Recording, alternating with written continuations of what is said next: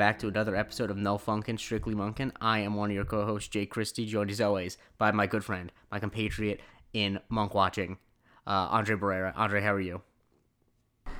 Hot dog. I'm good. Oh, right. Sorry. Yes, I forgot. We forgot to mention Andre has a pipe in his head. It happened between this episode and the last episode. Um, but we're gonna try to make do. Uh, Andre, just if you need to take any calls, do so. But just make sure you mute your mic. Um, but anyway, I forgot to mention what the show isn't about. I realized in my intro. Maybe I have a pipe in my head. You know, we're watching all the episodes of Monk. There's no funkin' involved. You guys know how. You know the drill. Um, and today we're talking about Mr. Monk and the Twelfth Man. Um, which is not an episode about uh, fans of the Seattle The Seahawks. Seattle Super. I just thought about that right Yeah. now. That's hilarious. Uh, it's about uh, a serial killer. It's the first serial killer episode of Monk, and uh, I, I I could tell by your voice uh, last week that you were pretty hyped for a serial killer episode. Um, did this live up to that? Um. Well, yes and no. Um. I, basically, my thing. It's. I'm just curious. Is it? It's still. I mean, technically, being a serial killer is just you know dropping bodies like it, as many as you can, right? It has nothing to do with the mo. Or it's like, uh, uh, it is unclear. This is a gray area. I'm glad you brought this up. okay. Okay. I personally would say that it's not a serial killer because a serial killer, generally speaking, is not someone who um, is not all for the same motive. It's a motive that is internally motivated rather than like externally. Like so, for example, you wouldn't call if someone hypothetically, you know, was like had their whole family murdered by like a group of gangsters and then like 20 years later that the person killed all those gangsters one by one systematically you wouldn't call that person a serial killer i don't think right because it's a one motivation it's not um you know what i'm saying Yeah. Okay. Yeah. Okay. So, for instance, I know this is highly unlikely. I, I know you only need like, I, don't know why I know this, but like five or six bodies before it's like serial killer. uh, it's- uh, that's, like, just a I, I killer? three is really what i would call three is the what i would say Okay. yeah So, what would happen if like you know, because like serial killers have that thing where you assume that there's like some sort of mental disability or Mhm. some sort of Sure. you know something going on behind the scenes that to provoke Mhm. it. But what if like this guy, you know, was like a lonely guy and he saw like let's just say he was like a frequenter of prostitutes and let's just say three or f- like three or four girls in a row like assaulted him. Would it be a serial killer if he like killed them all after that? That's uh, hard to say. Of course, the my me- my my antenna immediately goes up because even though this is a hypothetical situation and you what you're setting the parameters, I'm like he's probably lying about those assaults. He's probably just likes to kill them. Also, because it, it, it does also just so happen that Aileen Wuornos, the serial killer that Charlize Theron played in Monster, claimed that exact same thing. So, I mean, the answer to the question is probably no. Now, the important thing about this is that a serial killer is not a legal definition, so there, it actually doesn't matter. Like, i i- this is not one of those questions where it actually Right, matters what the definition is. Um, of course, the But there's also us. the difference between a spree killer. A spree killer is someone who does it all at the same time. Um, you can be both, uh, technically. Um, it'd be hard because it's kind of hard to get away from a spree killing scene and then kill some other people. Um, but uh, you know, anyway, this I would say that this is neither. Um, I think that I, I, I think it's actually interesting I, an interesting idea for as an episode that it starts off you think that it's a serial killer, but it turns out that there's like actually a concrete motive. Um, there's a big gaping problem I have with this episode that we'll get to, but we'll get to it. Um, but overall, did you like this episode? Yeah, I did. I liked it. Um, I gave it a pretty good score. Uh, but also, it's a really. I've noticed that they're not. I, I, I mean, I'm probably. I'm sure I probably noticed it previously, but they're definitely not in Canada anymore. This is like L.A. because this is like an L.A. episode. yeah. The, the first scene and like where most of this happens, or like where the Mhm. first crime that we see, Mhm. it's at Dodger Stadium. Like Yeah. I recognize that clear as day. Really, it's the Dodger Stadium like So- toll thing. Yeah, yeah, yeah. That's how you get into the stadium. That's cool. Um, so I like that a lot. It was a nice touch. I know it's not supposed to be, but still. Yeah. Um, I mean, it, yeah, I, it that didn't jump out to me. I've never been to Dodger, Dodger Stadium. The closest I've ever been to Dodger Stadium is the first Fast and Furious movie. Um, but I mean, that's all never Dodger. seen Oh, what? You've never seen the first Fast? I mean, jeez, Nah. you're from LA. You love Dodger Stadium, and you know you're I racially never even ambiguous. heard that this that this happened. What?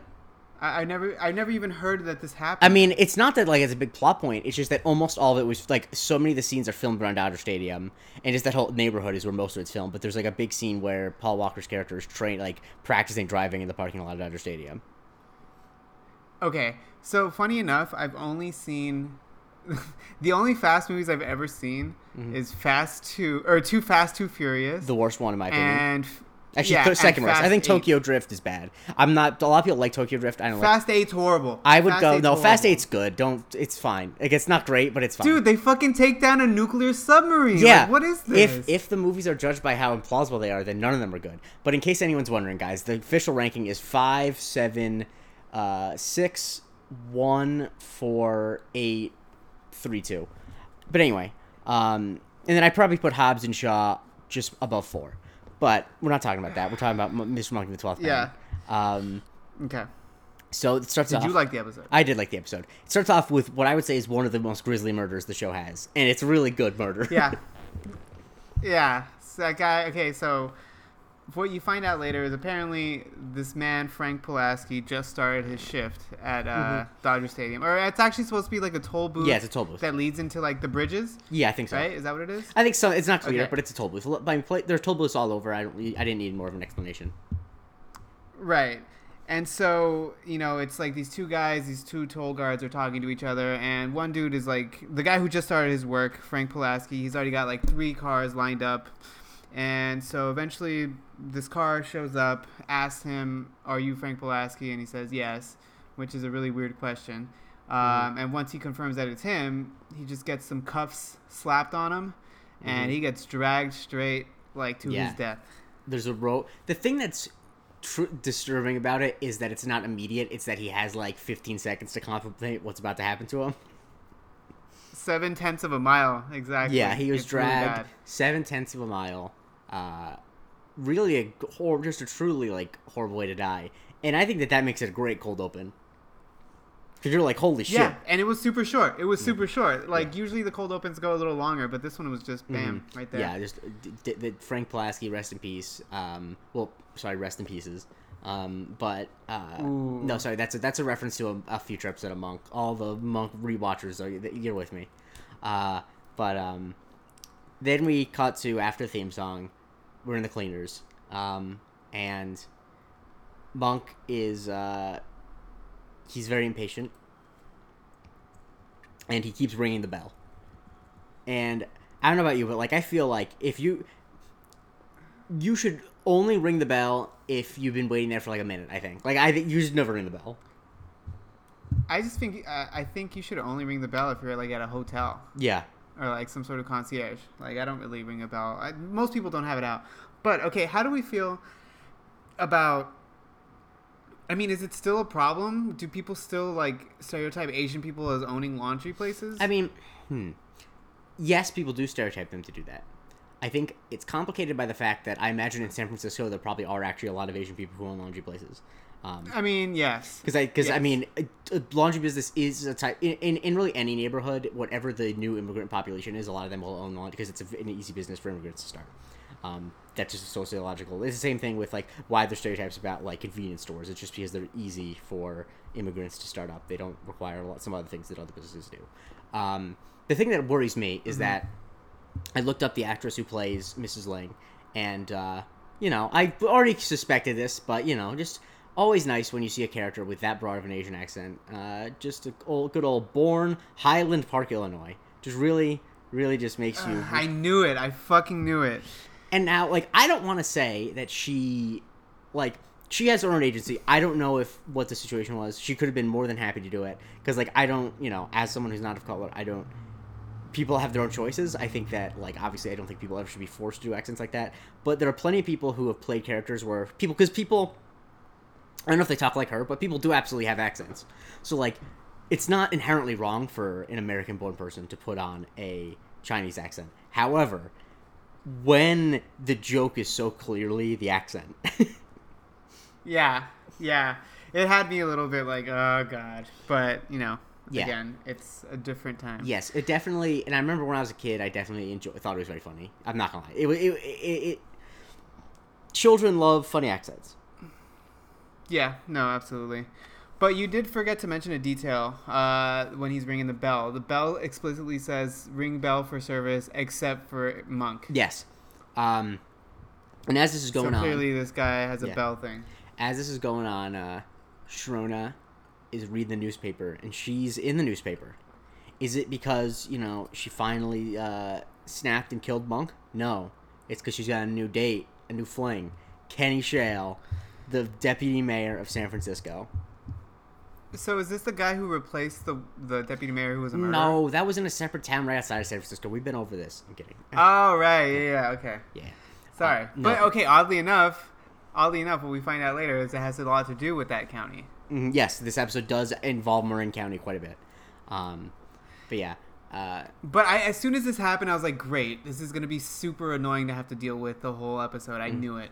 hmm So yeah, I, I just love also that Sharona, like, no disrespect to Sharona, but like the fluctuation that like some of the guys she dates are like absolute like dirt bags, just like barely, you know, barely scraped off the sidewalk, and then somehow it's like, oh, she's dating the deputy mayor. It's like, um, yeah, Not once Yeah. again, not that Sharona's not you know a catch in some ways, I suppose, but it just is funny. Like in comparison, it's like oh, you know, uh, like she, in, in Mr. Monk goes to the theater, she has to lie about seeing like a guy who's involved. What is like a radiologist or whatever the hell he is, but like in real life, Yeah, she's dating yeah. the deputy mayor. It's like wow, you know. Uh, but anyway, so she's very excited about that. Um, and then finally, Mrs. Lang comes and uh, you know talks to Monk and basically complains that he's bad, a bad customer. Um, that and then Monk gives his t- her his ticket and it's a copy, a photocopy of it. Um, which because apparently he keeps all the the original copies. yes, he keeps the originals because of course he does. Um, and then Monk gets his shirts back. And what's wrong? What's there's, it looks like th- th- th- there's something off with the shirts, Andre. Yeah, so apparently I I don't pay attention to this. Obvi- well, I don't think anyone does. But the I guess one of his buttons had fallen off, and Mhm. she found one that was identical. But the way she stitched it was parallel. Yeah, Is she that what it said? s- Parallel? stitched it parallel instead of crisscross. Like I kind of in my head can see what that means, but I really couldn't explain it. Um, if anyone, No, I think I get it. yeah, I think I get it. Where it's like, but I, I, I guess one thing I'm wondering is like, how do you, how would you even do it parallel? Like I can imagine how you would do a stitch crisscross. Um, any, uh, not stitchers, any so seamstresses or seamsters. So, sorry, I no, you know, don't want to stereotype.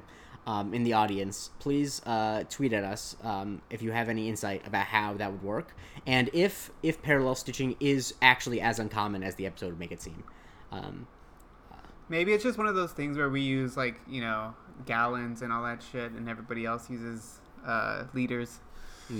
Hmm. It's funny. We also but we also use we also use liters, which is weird. I wonder who decides what liquids are in liters and which ones are in gallons. Like who is the person who is like milk? It's got to be gallons, but soda it's got to be liters. Come on, don't be ridiculous. Probably, nah, I'm not gonna say it. Um, yeah, but also it's super funny that like he gets charged more than normal customers do. Yes, he gets it's six dollars a shirt for Mr. Monk, um, which is I've never gotten anything dry cleaned. Have you? You've like, never I've gotten only anything- ever had people go. Well, I mean, I've had it done, but like I haven't gone Oh. to go to the dry Somehow- to do it. Like my mom will be like, somehow the the twenty four year old is the bigger adult in this conversation. Yeah, I've had tons of stuff dry cleaned. and Now- and no, and no, and no, I don't live with my mom. Now- but she likes to take stuff to. the I understand. Believe me, I have. If I lived in the same like state, or if I lived within like three states of my mother, she would offer to take my dry cleaning for me. Like, it, I completely understand. I, I assume that we have very similar mothers Yeah, okay. in that like. I, because I'm, you know, as I've said mentioned before, I'm still living in Florida at home in Florida because of COVID and stuff like that. And the amount of times where I'm like, you know, I can do something myself, and she's like, "Oh my god, Jake, I'm doing, I'm doing a light wash. Do you want? Do you have anything?" It's like, "Mom, I can do my own laundry. I'm a grown man. I've been doing laundry for years." She's like, "No, no, no. I just like to do it." So anyway, shouts to mom. Yeah, that. yeah, but anyway, Yeah. yes. But I have been, I have used the dry cleaning before. Now I don't want to act like a full on adult because I did famously forget a pair of pants at a dry cleaning for like three months, and I was too scared to go back. So, you know, I'm not perfect. Um, but anyway, we get to the crime scene uh, at the toll booth, and um, basically mentions that this is the ninth strange murder. Excuse me, or no, this is the tenth strange murder, right? No, no, no, it's the ninth. No, this ninth was the ninth. This was the ninth.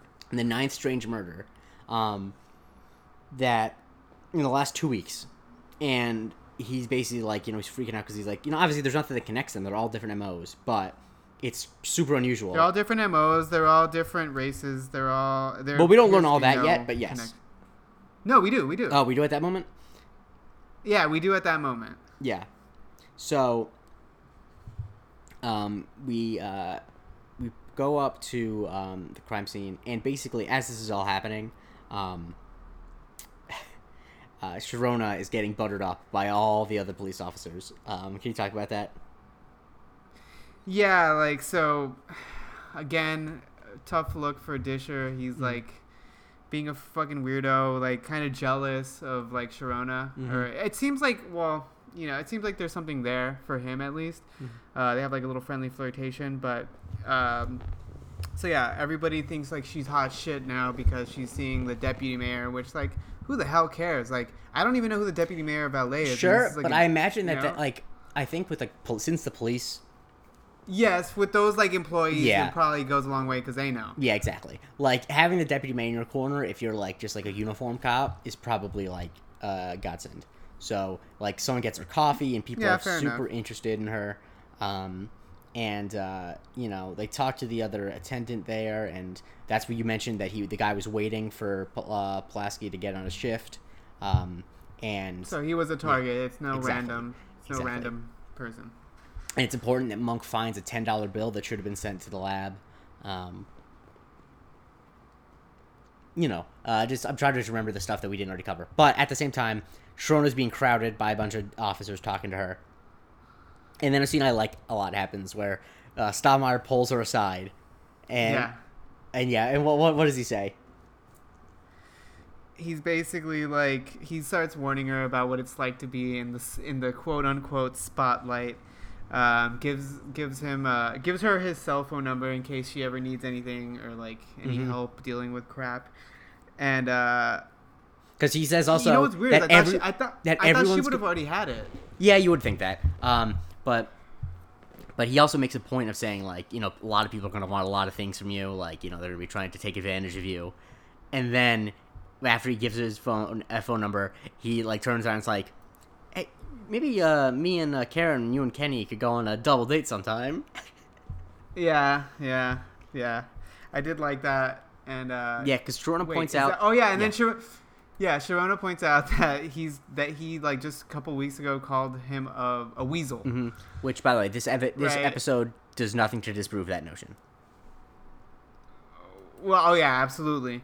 Um, and then he gets like into this funny thing where he's like, "No, a weasel is like a noble animal. Like I used to have a weasel." And then some cop passes by and he's like, "Hey, what's up, you weasel?" and it's just I don't know. I Nah, actually thought that was pretty funny. It is funny. Now, weasels are pretty noble, and I, I just want to say, weasels. I'm, this podcast is. So how do they get that rap? I don't. I think it's because they can squeeze in and out of things. I think is like the whole.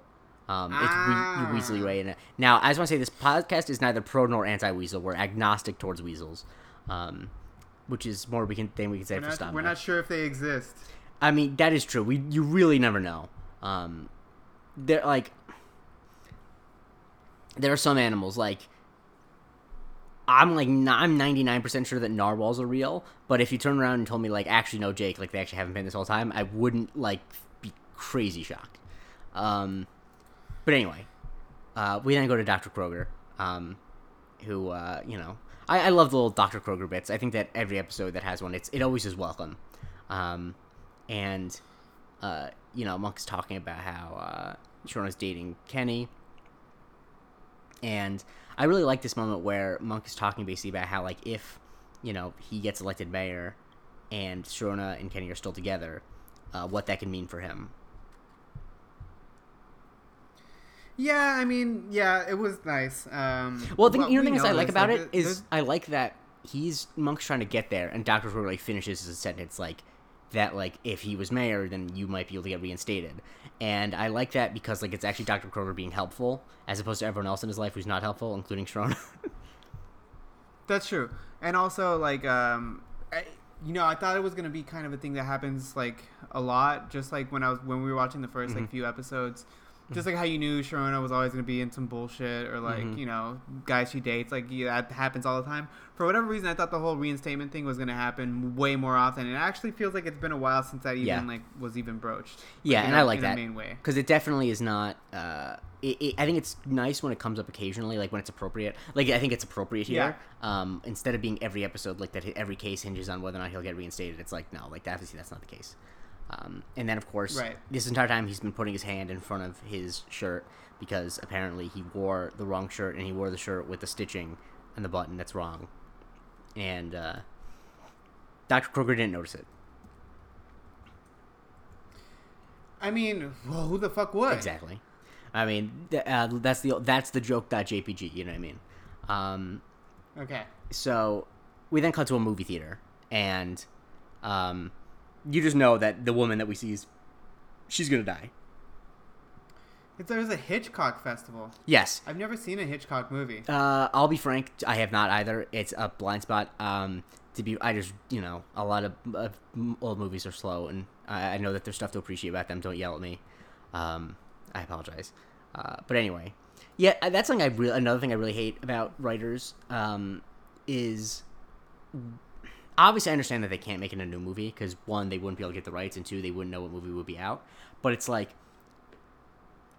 there's only like a very specific type of person goes to see like a fe- film festival of like old movies but in every movie and tv show whenever anyone is in a movie theater it's for in like a classic movie festival just because like the Yeah. writers want to show off like whatever their favorite movie is or like whatever they think it makes them look sophisticated it's like there's the amount of like Yeah, no women in like their late 20s or early 30s like this arlene character who are just going on like a tuesday afternoon to a hitchcock film festival is like one maybe she is the one but it is also just like come on like really Well, no, but but but that brings up a great point. Well, first of all, I wanted to make one joke. Obviously, they're never gonna play like they're never gonna have a Uwe Boll like movie marathon. well in the theaters. dude, Secondly, Andre, do you, re- I- do you really want this podcast getting beef? Now he's gonna challenge you to fight him in the octagon. Ah, that's right. He's the He has prick. done that. Uh, Anyway. Mm-hmm. But secondly, when you're talking about like that, she might be the only one. She literally is the only Yeah. one because I was wondering like, what the hell? We saw people in front of the movie theater. What the hell were they watching? How is it possible she's the only person that bought tickets to that Mm-hmm. yeah, fucking? I, I- and like? I've been to pretty empty movie theaters. Um, you know, especially like a nice matinee. I'm a big fan, but like I've never been in a movie theater that was so sparse. I wouldn't be able to tell that someone was getting uh, choked. Like I just it's never happened. I think the time that I no, that's not true. I went to see. I went in uh, in Arizona. I went to when I lived there. I went to see Magic Mike. Mhm. No, I'm sorry. I went to go see Prometheus like a Mm-hmm. week after it came out at like 2 p.m. and I was one of two people in that theater. okay, so you probably they probably get away with murder. Um, anyway, Yeah, definitely. Yeah. Also, I'm not 100% sure, but I they don't actually ever show the screen, but just because writers like to be writers, I'm like I would bet a lot of money that the Hitchcock movie they, they took the sound from was Rope just because like, you know, oh, so clever. Um, but uh, anyway, um, we then cut to it's the crime scene now and Monk showed up and Stottlemeyer and Monk are talking to like this young kid who somehow has a beard, but you know, a young kid who is uh, like was working there. Um, and uh, once again, Sharona is on the phone, is talking to uh, talking to Kenny and completely not uh, helping Monk. Yeah, and uh, and yeah, they're but they're interviewing. Uh, I don't know if you know this, but they're interviewing the fucking Shermanator Hmm? from American Pie. Oh, well, right. Shit, I completely didn't recognize him. Yeah, man.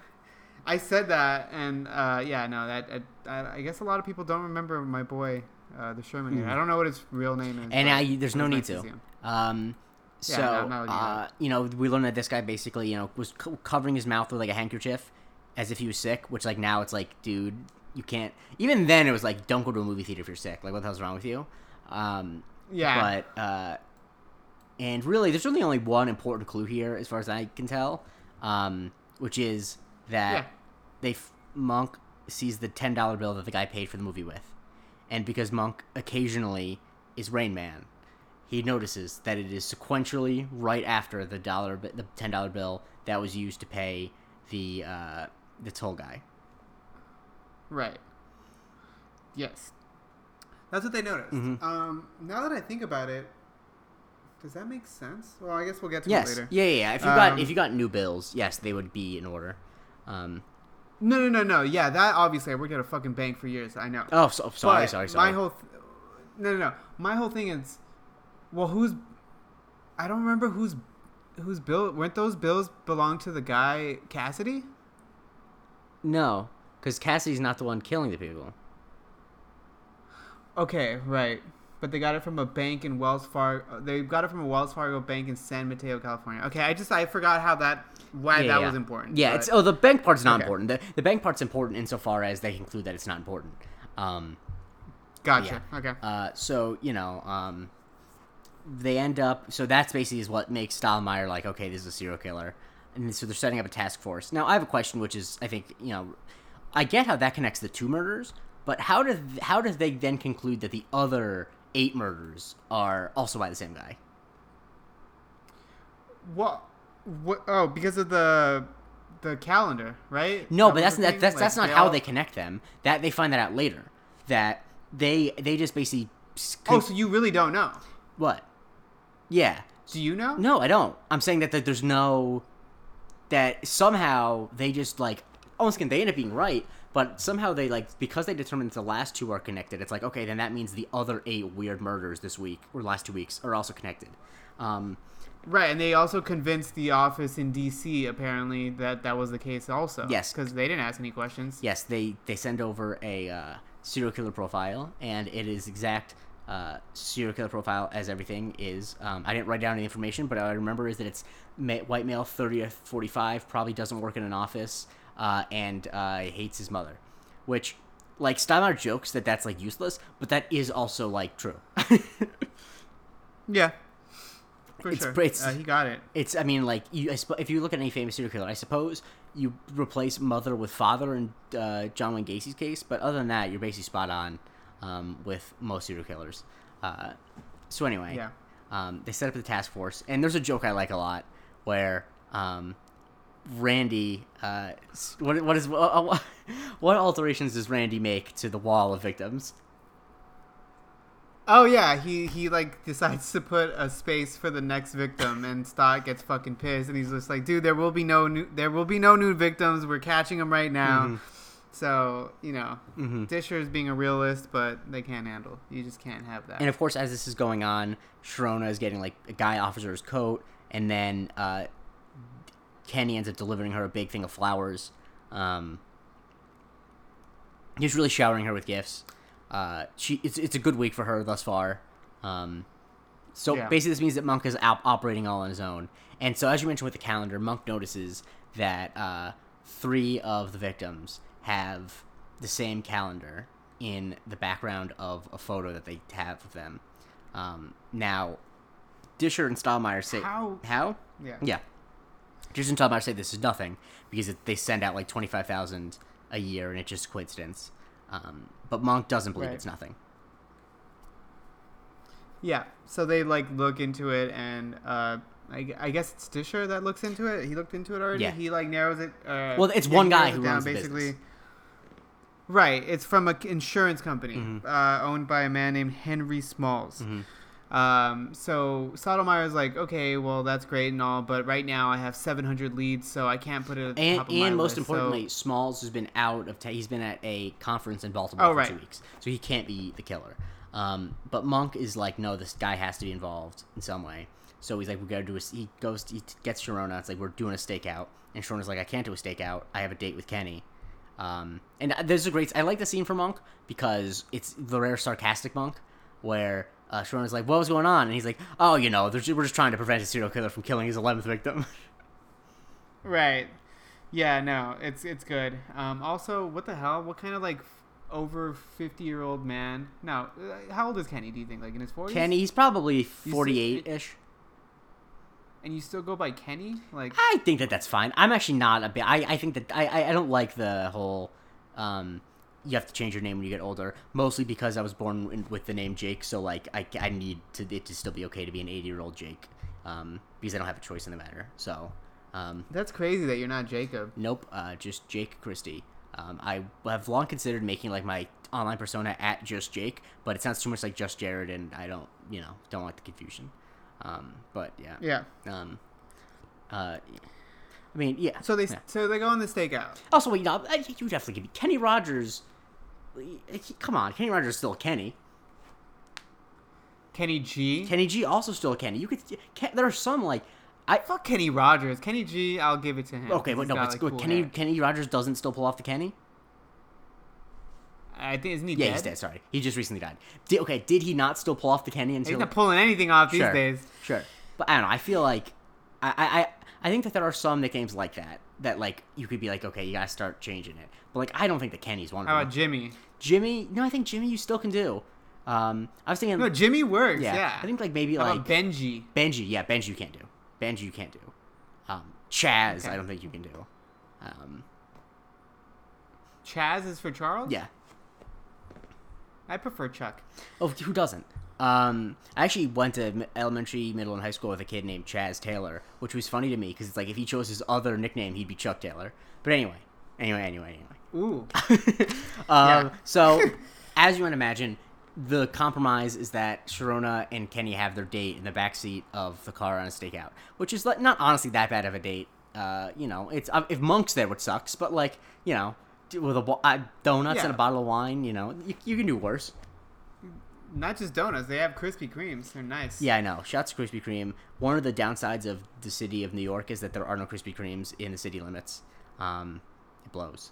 Uh, anyway, um, Yeah, but so and like monks in the driver's monks in the driver's seat, and he's just like fucking around because the odometer is like stuck on nine nine nine nine or something. Mm-hmm. So he wants to get it to the even. Oh, so he keeps backing and reversing, but it was like still nice to see him behind the wheel of a car. It is. It, it is. It's nice to see him do like you know regular adult things. Now him doing this is probably it, it doesn't. I don't know if Monk could have prevented Henry Smalls from getting killed, but it definitely doesn't help that he's distracted because when Henry Smalls gets home, a guy is hiding with a ski mask behind his house, and he comes and attacks him, and he kills him. Um, Yeah, he gets stabbed to death. yeah, and Monk tries to fight the guy off, and he can. He pushes Monk to the ground and runs away.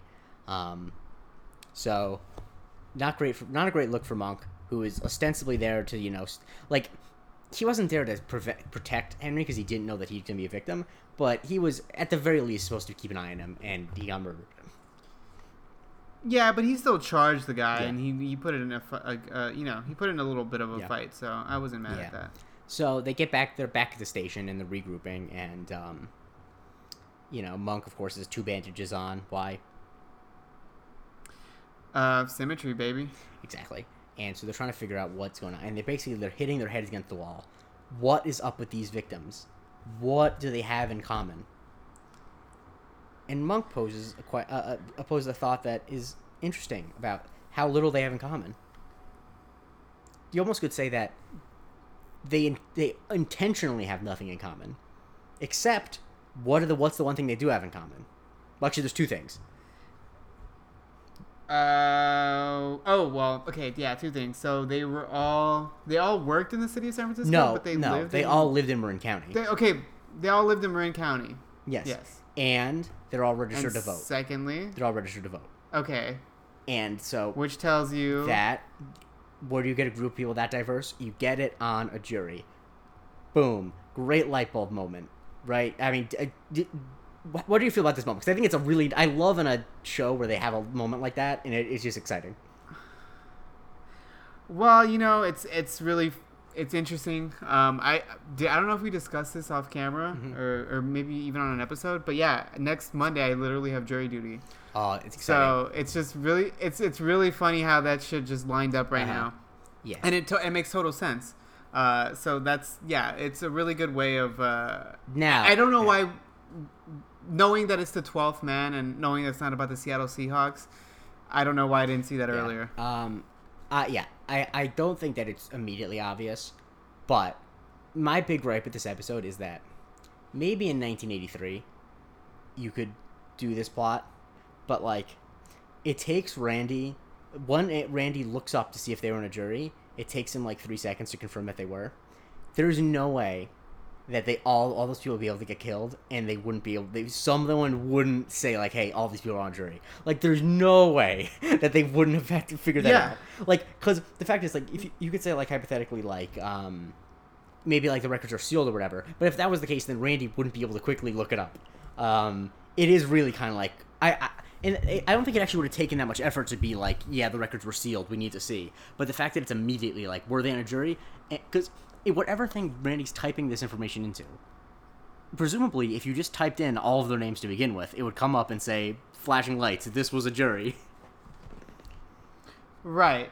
Yeah, no, obviously. Um, I mean, I'm sure it doesn't help that it's like a relatively minor, Sure. uh, like it's a pretty like run of the mill case. It's nothing insane. Yeah. Uh, it was just like a what was it? An accident? Uh, like work comp? Uh, yeah, it was something? worker. It was a uh, yes, something like that. a workplace accident Yeah. or some shit. Uh, but yeah, they basically so they look into the case and uh, they see that it was involved a man named Ian A- Agnew. I don't know how to say Agnew? last name. Yeah, Agnew, and basically he, um, yeah, like like we said, he uh, he was he was involved in some sort of workplace accident while he was doing construction at a person's house, Mm-hmm. The uh, Babcock's house. Babcocks, which we find, yes, uh, Stewart and I forgot what her name. Is. Doesn't matter. They're Um, the Babcocks. I only wrote down Babcock in my notes. Oh, it's Stu, and then I forgot the woman's name. Uh, uh, Lisa, I want to Yeah. say. Uh, so yeah, he he takes a dive while he's doing some construction off a loose tile and ends up like getting a pipe stuck in his head. Mhm. So that's what this whole case was about. Yes. And they find they find out that obviously, so we're on body count number 11 Mhm. So the 12th juror is still out Yeah. there. So it's a race against Yes. time to to get. And to I'll that say this now: uh, the other big problem with this episode is the odds that the one, the last one that they didn't kill was the one who was blackmailing them is Right, really bad. right, Like that's just right, really bad. I, genuinely bad writing because it in the same way that they could easily just say like something was sealed, they could come up with an explanation of why he was hard to find. Like he was hiding, for instance. I don't know, right? Because he is. If he like, if he figured out, if he, for example, saw on the news that two of his jury mates were killed, he might go into hiding. Right, Like I, right. It's just really easy, It's really really. easy to it's do. just like the odds that they they just would happen to be the twelfth one was one they didn't kill. So like, it's it's actually it's frustrating because it's like it, it it it honestly it's one of those writing things where it like feels like you're insulting the audience's intelligence that like they wouldn't think about that. Um, but yeah, I really wish they Yeah. would have done something like that because it, it really just it it's because it's like especially when I was watching it this time I'm like are you like how dumb is it that it's just like oh my god we're so lucky the one that is alive is the one who was the target. Um, anyway, uh, so Yeah. No, I agree. yeah, and also they just arrested juror number twelve, um, and he tried to run away, so they assume that he's the guy. Um, and they're about to. They, they, the Kenny wants to call a press conference, but Monk says no. Let me take a look at this guy in the lineup. Which I don't understand why he needed to do that because he didn't even fucking see him. The guy was wearing a ski mask. But one, Monk sees a lot of things, so like he Monk. Right. i- If anyone could see, like, could identify someone with that with a ski who had a ski mask on, it would be Monk. Um, honestly, kind of a lame scene. The lineup scene. Yeah. I think just because when, Yeah. when you compare it to other famous lineup scenes, it's like not anything special.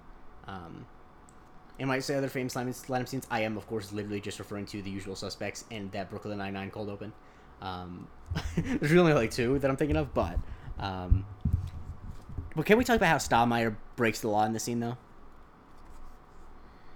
Oh yeah. No, he completely. He basically gives Monk like call out this guy. He like holds out a number four, meaning juror number four is the guy that we need.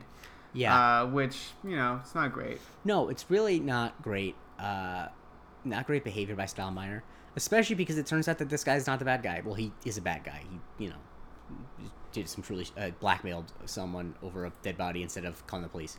But um, Monk can't do it. He can't bring himself to do it. Um, Monk wants to talk to the handyman, so they go talk to Ian. And this scene is, much like the pipe, has stuck in my head for years and years and years and years and years and years.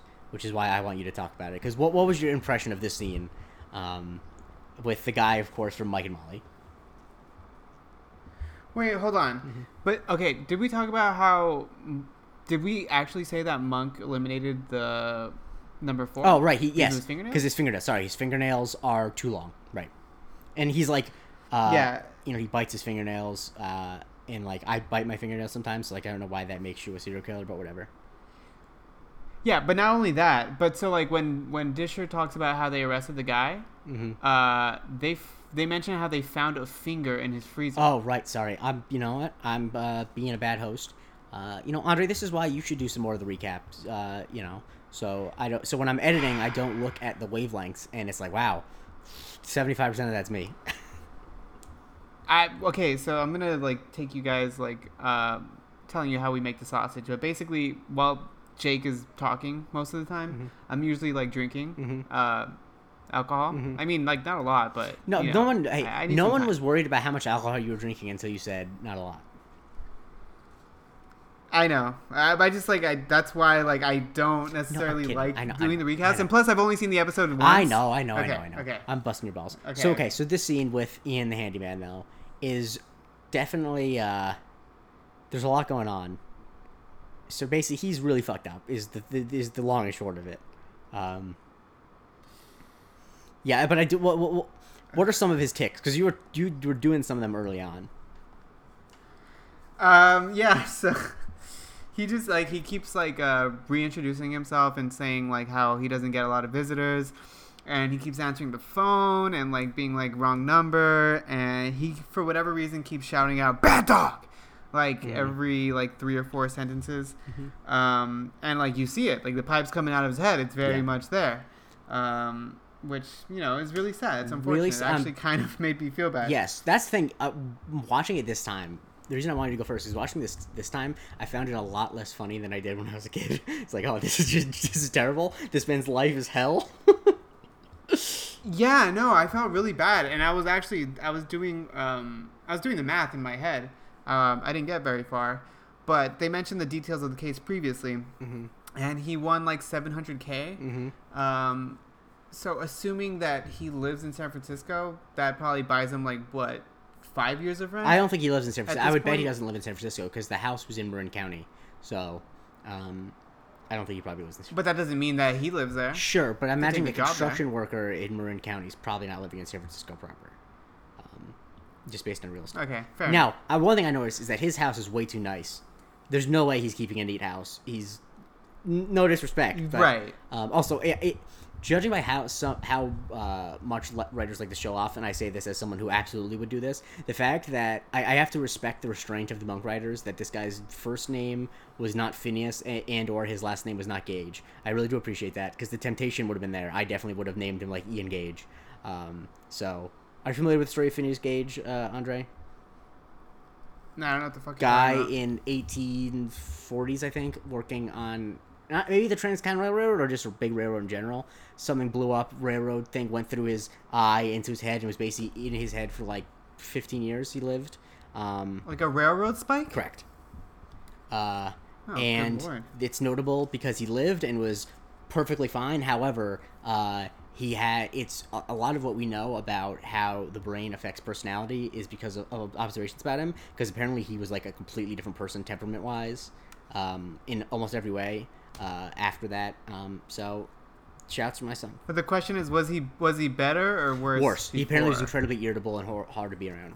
Um, so before. no, after. He was worse after. Oh, okay, fine. as you might imagine. Yeah. Um. So yeah, this guy, he's going through it. Um.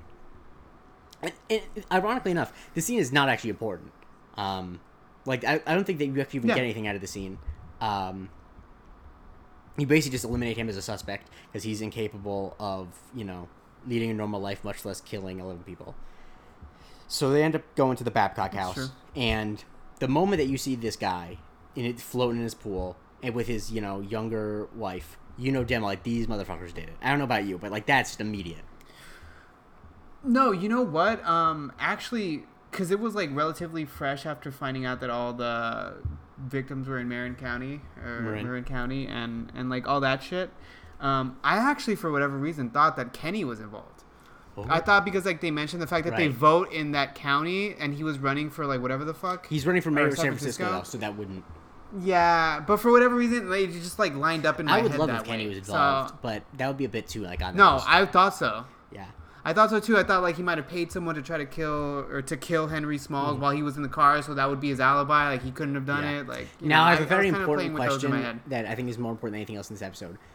Tell me that the guy who plays Stu Babcock doesn't look like an off-brand Tony Danza. Um, well, he looks like a mix of Tony Danza and oh man. I mean, I'm I have an really answer for you That I don't. because I was in between Tony Danza. In my opinion, he looks like a mix of Tony Danza and modern day Tom Berenger. Okay, that's better. I was actually going. Yeah, Tom Berenger, I totally see. I was actually going with um, that guy from fucking uh, from Uncut Gems, the Armenian dude. Oh, um, Eric Bogosian. yeah, Eric Bogosian. I don't know why, like a Silver Fox version of Eric Bogosian. so, I mean, this. I'll be honest with you. The fact of the matter is, if anyone would listen to it, I wouldn't do a podcast about Marvel movies. I wouldn't do a podcast about Monk. I would just do a podcast about me just thinking and talking about character actors. But I so I appreciated that sequence. But anyway, he looks he looks like honestly he just looks like a bloated guy who was on TV in the seventies. Honestly, is really what he looks like. But anyway, he's floating in the pool. yeah, yeah, and um, you know he did it because he says a phrase that only people who committed heinous crimes in shows say. When he, he is asked about the jury, he says, "What does he call this lawsuit at uh, his house?" Do you remember the phrase he uses? Because it's a phrase that's used all the time in crime shows. Um, no, He says, no. "Oh, that that's ancient history." Oh right, yeah, he does say that. But I've been wrong. Like Um, whenever anyone like yeah. killed someone, it's like it's like, hey, what uh, it's like they're ever a cold case. It's like you, the guy who did it is always the one who says, her murder. That's ancient history." Yeah. Okay. Was it at the beginning of this whole thing, or was it like during this whole scene where uh, the new wife mentions about how she didn't meet him until Yeah. after? Yeah, well, because they asked her, and she said that they didn't meet until after the lawsuit, um, which is a pretty, which is what we in uh, biz call an unforced error on her part, um, because she didn't Yeah. need to offer that lie. Uh, but um, yeah, so the guy basically is like, you know, the stew is acting none the wiser, yada yada yada, and Monk. and Yep. Monk is cleaning up. He, Monk is like picking up like uh you know a leaf out of the pool Yeah. while he's lounging around in there, and he wants to throw it away. Mhm. So he asks where he can throw it away, and it, she tells him, "Oh, in the kitchen, whatever, to your right." Um, so he does. Mm-hmm. Yeah. And it's that's important to note comes that across. Monk was doing a good service. Yeah. Skipping a pool is very important. Um, a thing that I love about Florida, as opposed to other warm weather climates, is that in Florida, ninety nine percent of people's pools are under uh, cover, which is great because there's nothing worse than leaves and dirt and grass and shit in your pool. So, but I, I, I fully understand what Monk's doing. Monk was doing Stu a favor. When he said you'll thank me later, I would thank him later. Yeah. Continue. Yeah. Um so yeah, so it leads him to the kitchen and he throws away the leaf and that's when that's when he sees the picture, right? He sees a picture of of Stewart and his new wife. Mhm. Um, taken at a restaurant that Monk is familiar with, and they're like, I guess someone's smoking a cigarette She's in the photo. I wasn't sure who it was. She's smoking a cigarette, and apparently that place hasn't. You haven't been able to smoke a cigarette there in six years. So clearly, he had met her previous Yeah. to um, when he said I- he did, I- or when she said he did. not the internet, not how good television's gotten, not all the opportunities I have in like this modern age. I'm glad to be born when I was born because only I only have like two or three memories of ever being in a restaurant that actually had a smoking section. Thank God we got rid of that. I'm just I feel I'm gla- very glad that people can't smoke indoors anymore. Uh, Cause God, that Yeah, it's horrible. it's yeah. Uh, anyway, um, so yeah, Monk is like these people are full of shit. Uh, clearly they're lying. Um, and also they just offhandedly mentioned that Babcock's old wife ran away. You, you your ears had to perk up there. You know she's dead. Yeah, I no, I didn't even think about that until like later on. I was like, "Oh, what? When the fuck did they talk about?" I was actually gonna ask you when the hell did they say. They mentioned it uh, earlier. Um, well, I think when they, when Stammer was going over the case uh, initially with them. Um, but anyway, Yeah, but like, yeah, I thought it would have made it would have been a bigger deal if like she fucking vanished. You know, Mm-hmm. yeah. like I, I for so I think because of how nonchalant they were about it, Yeah. like it made me the I, same I way. mean, that's. I'll be honest with you. I think that that's the bias of having mm, uh, male police detectives because they said like, and you know, his first wife, she ran off. Like that's like off crazy women running off. Like that's kind of the way they said it. So I guess. Um, Yeah. mm, yep. Jake Christie bias police. Uh, so we cut back to the station, and Kenny is. He's like, we're calling a press conference now. We need to calm the people. And Stottlemeyer is not so sure, you know, because Monk hasn't made his determination yet, right? So I, I, I love I do like Right, Stottlemeyer Monk- sticks up for Monk. It, it it's really nice. For sure. But also, like, Monk gives a good reason. He's like, uh, this dude was chewing on his nails. Like, because previously, like, you Yeah. know how he eliminated that guy because his nails were too long? Uh, he noticed that Stuart Babcock was chewing on his nails in the pool. And and So his he's like, wife "I offered think lie for no reason. Like that's another thing too. It's like Right, exactly. So he needs one hour Mm-hmm. to basically prove his case, according to him. Um, so luckily, yeah. So like Kenny's like a, a clown ass loser, and Sharona kind of is too for like, um, for a second. yeah. Uh, but then after that, she tells like she goes up to him and she's like, "Hey, like I'm I'm just telling you like this is a bad idea. Mm-hmm. You shouldn't do it. Don't announce that like you think because at this point they think it's Cassidy, right? Mm-hmm. Yeah. Like that's what they said. Yeah. Yeah, so there he's about Kenny's about to go on stage or like you know to the press conference and announce Mm-hmm. that they have a suspect or whatever. So And Sharona's doing yeah. her best to like and to, you know she calls it uh or is it is it her or is it Stottlemeyer who calls it the kind of mistake people won't forget? I think that's her, right? she it's her yeah And yeah. uh yeah, she's and he's basically like, you know, I tr- cuz she's like, "Didn't you say you trust me?" And she's he's like, "Yeah, I trust you to pick out a tie, not with the big stuff." Which like, of course he was like that. Like Right, any other guy you would expect Yeah. better behavior from, but it's like once Sharona's dating him, it's like, "Okay, where's the dickhead? Where where is he?" yeah we're waiting for it. Um, so yeah, so then they end up they come and they confront the Babcocks. Um, they're of course leaving. Oh, they're just going on a weekend trip, but of course Mrs. Babcock is holding the passports. Um, and uh, this is when Monk uh, tells us what happened. So do you mind telling me telling us what happened? Um, how because there's a lot of stuff we omitted. Because there's a lot of stuff you don't actually learn until this moment. So what happened? Right. Okay. Well, basically, I'll just say this: we know that it was Stuart Babcock. Um, I don't. Was she involved? I, wa- I, I Probably in some about that. capacity. It's unclear. Um, Yeah, but anyways, he fucking killed all the jurors on this case, um, because uh, I guess when he was going through, when they were going through the process of, uh, of you know the crime scene investigation. Which do they do that? I like, think so. for I think with a, I, civil case I- like this. that sounds about right. I think that that because I know they do they do take juries to like crime scenes in for criminal cases sometimes. So I imagine that they might take uh, a jury to um, to uh, an accident scene. But I just want to say I just was thinking about it. Thinking of juries going to crime scenes. One of my favorite scenes in any TV show ever for a short-lived NBC show called Trial and Error that no one watched, um, which is unbelievable. It's one of the funniest shows ever made. Uh, John Lithgow, basically in the first season, is accused of murdering his wife, and he's like a poetry like professor in like South Carolina, and so everyone in town hates him, and the jury's coming over to like look at the crime scene at the house, and his lawyer's trying to convince him to like look like an all-American man, and he's like, ah, I think I have some old football jersey uh, upstairs, and uh, right before the jury gets there, he comes down and is like, how is this? And he's wearing a Bills number twenty nine Simpson jersey. oh my god! I yeah, I've never, I've never. you honestly, anyone who's I seriously watched it. It's I swear to God, it is one of the best shows I've ever seen, and the fact that no one watched it is kind of crazy. Anyway, uh, but anyway, you were saying yes, they were visiting the house, and And uh, well, they mentioned in passing previously that juror number twelve, Cassidy, whatever his name is, was like a degenerate gambler.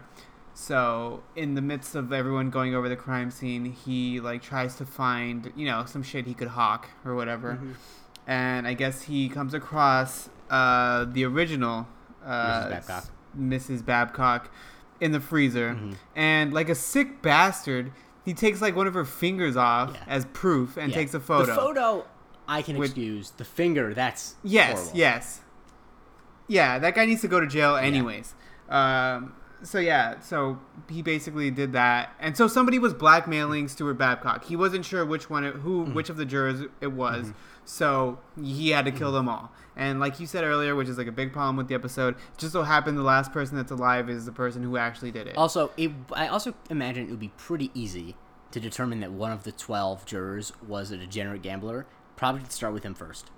Um, yeah, and like, don't they like not allow people like that? Like, uh, I'm not sure because gambling is not illegal everywhere. So it's uh, you know, I I, I, I think that uh, also it's pretty hard, you know, to get people to be in it. It's not. I don't know. Okay, how about this? Any trial lawyers listening to this show, first of all, thank you. Second of all, why? Third of all, let us know what types of people like are unilaterally not allowed to serve on juries that are not necessarily criminals or whatever. Like if there's any type of person that's like if you see them in the jury box, you're like that person is not allowed to be on my jury. Um, let us know. Anyway, uh, continue. Um, no, I, I, mean, think you basically got it. Yeah, I'm- they, they I'm had to kill all of them. Right, sorry. Yeah, yeah, he had to kill all of them. But bad news, Mr. Monk. How are you gonna prove all that? Oh yeah, because like there's also like a clue where I guess uh, in Mr. Mr. Smalls, Yeah. that was his name. Yeah, Henry Smalls. Uh, I guess he had like a a collar. Or, No, it was a sleeve. No, not a collar. The sleeve. A sleeve. he a grabbed sleeve off of of a the shirt. murderer, I- yeah. I- th- And Monk which like, what a recognizes cheap it. piece of shit Yeah. shirt. Well, it's a silk shirt apparently, and also he's fighting for his life. I'm willing to believe it. But Monk recognizes something about the shirt, and who comes driving up? Boom. Oh, it's Mrs. Ling. And Monk said, Yeah. Monk says he's only seen that stitch one place. Which I was like, wow, I can't believe this particular detail Mm-hmm. would come back like in this way. But yeah, so apparently Monk and Stewart um, Use the same Babcock have the same use the same dry cleaner, and but even though this guy is a, a scumbag, murdering Mm-hmm. piece of shit, twelve people. That's like insane crap. Yeah, that's like that is Uh, more than like famous serial killers have fewer. Like, I'm gonna try to as you talk. I'm gonna try to find a world-renowned serial killer that has less less bodies than this guy. Keep going. Uh, yeah, no. So it, but regardless of the Mm-hmm. fact that he's like a scumbag, uh, he's still a better customer to Mrs. Ling than Adrian Monk is. Mm-hmm.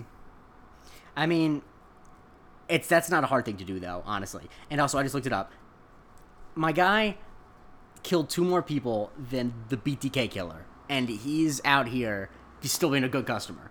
I, uh, anyway, Yeah, I don't, I didn't understand it. I mean, he is probably a good so customer, Yeah, though. Mrs. Ling confirms. Yeah, so Mrs. Ling confirms, and that's it. That's it. Yep. It's over. And also, it's worth noting, I didn't want to bring this up as we were doing it because it's a constant in the background. This entire time, Sharona is cursing about uh, Kenny, like, this Ugh, stupid son of a bitch. How, how are you doing? And it's like, maybe Sharona. The problem's you. I don't like to victim blame, but fool me once, shame on you. Fool me twice, shame on me. Date an asshole every single episode. I mean, yeah, fair. um, Uh, well, said asshole ends up resigning. Yes. Well, first, because we see that um, Mrs. Ling has changed the sign out front that says "Open," except for Mr. Monk, um, which uh, So honestly he, fair. He needs a new dry cleaner. Honestly fair. Yeah. Like I think that any anyone who makes the conscious choice not to serve Mr. Monk really can't blame him. Um, and yeah, so sure, they basically they didn't feed the meter, so they're getting a ticket. And Sharona name drops Kenny, and apparently he resigned. And this made me laugh so hard on the inside. Imagining a world where a politician would resign over something that small. Not that he shouldn't have, but uh, wow, just a real utopia where politicians resign when they make a mistake. Crazy stuff, Andre. I mean, this is a pretty big mistake. I'm sure Kenny's or not is his name Kenny? No, Cassidy. Whatever Cassidy's name is. Um, I'm sure his thing got fucked up as a result. Sure, I mean, he guess, was a scumbag, I- but sure, like now but I also don't think that that's like I don't know. I don't think that a actual Resignable? Yeah, I don't think so. Um, Okay, yeah, fair. Uh, I'm trying to think of another. If there's a situation where like someone was named as a killer who wasn't, um, but I like to think it was how Reddit couldn't resign when they misidentified the Boston bomber. Um, wild morning on the East Coast, by the way. You didn't. You weren't awake for that, but oof. Eating bowl of Cheerios following that saga, not great. Um, uh, so, yeah, that's Mr. Monk and the Twelfth Man. Now, this episode is notable.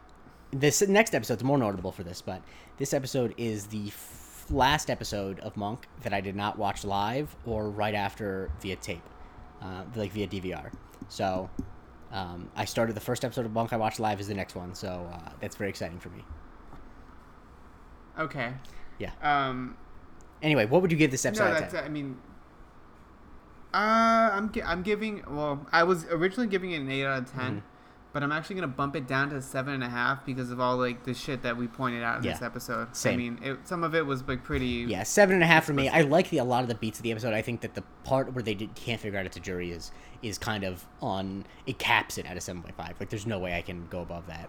Um, uh, Right. but um, I think that like there's a lot of really good stuff in it. Like if the first murder is a really great murder, um, and uh, you know, because if you're doing a crime TV show, you got to keep upping the ante. You people only can be shot or bludgeoned over the head so much, you know. Um, and uh, yeah, so that is that for this episode.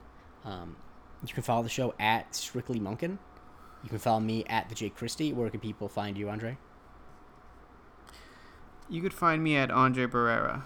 Yep, and uh, keep listening to this show and um, sh- keep sharing it with people. Uh, you know, um, we really do appreciate everyone who listens. Uh, even you know, I think I do the show more for me and Andre than anyone else, just because uh, I've been having a lot of fun, and it's fun to watch them and to be able to talk about it, especially when it's a TV show that's you know 17 years old, uh, because you're not going to find that many other people to talk about it with. But um, you know, Yep. uh, share it with your friends, family, acquaintances, not enemies. We've been over this because then they'll leave a bad review. Um, but more important than all of that, tune in next week. Well, not next week because we do two a week. Jake, you're a fucking idiot. Okay, this time this one actually is next week because this is the Friday episode. Jake, uh, you're a mess. Anyway, tune in on Tuesday as we talk about Mr. Monk and the Paperboy. Read all about it. Let's get Monkin'.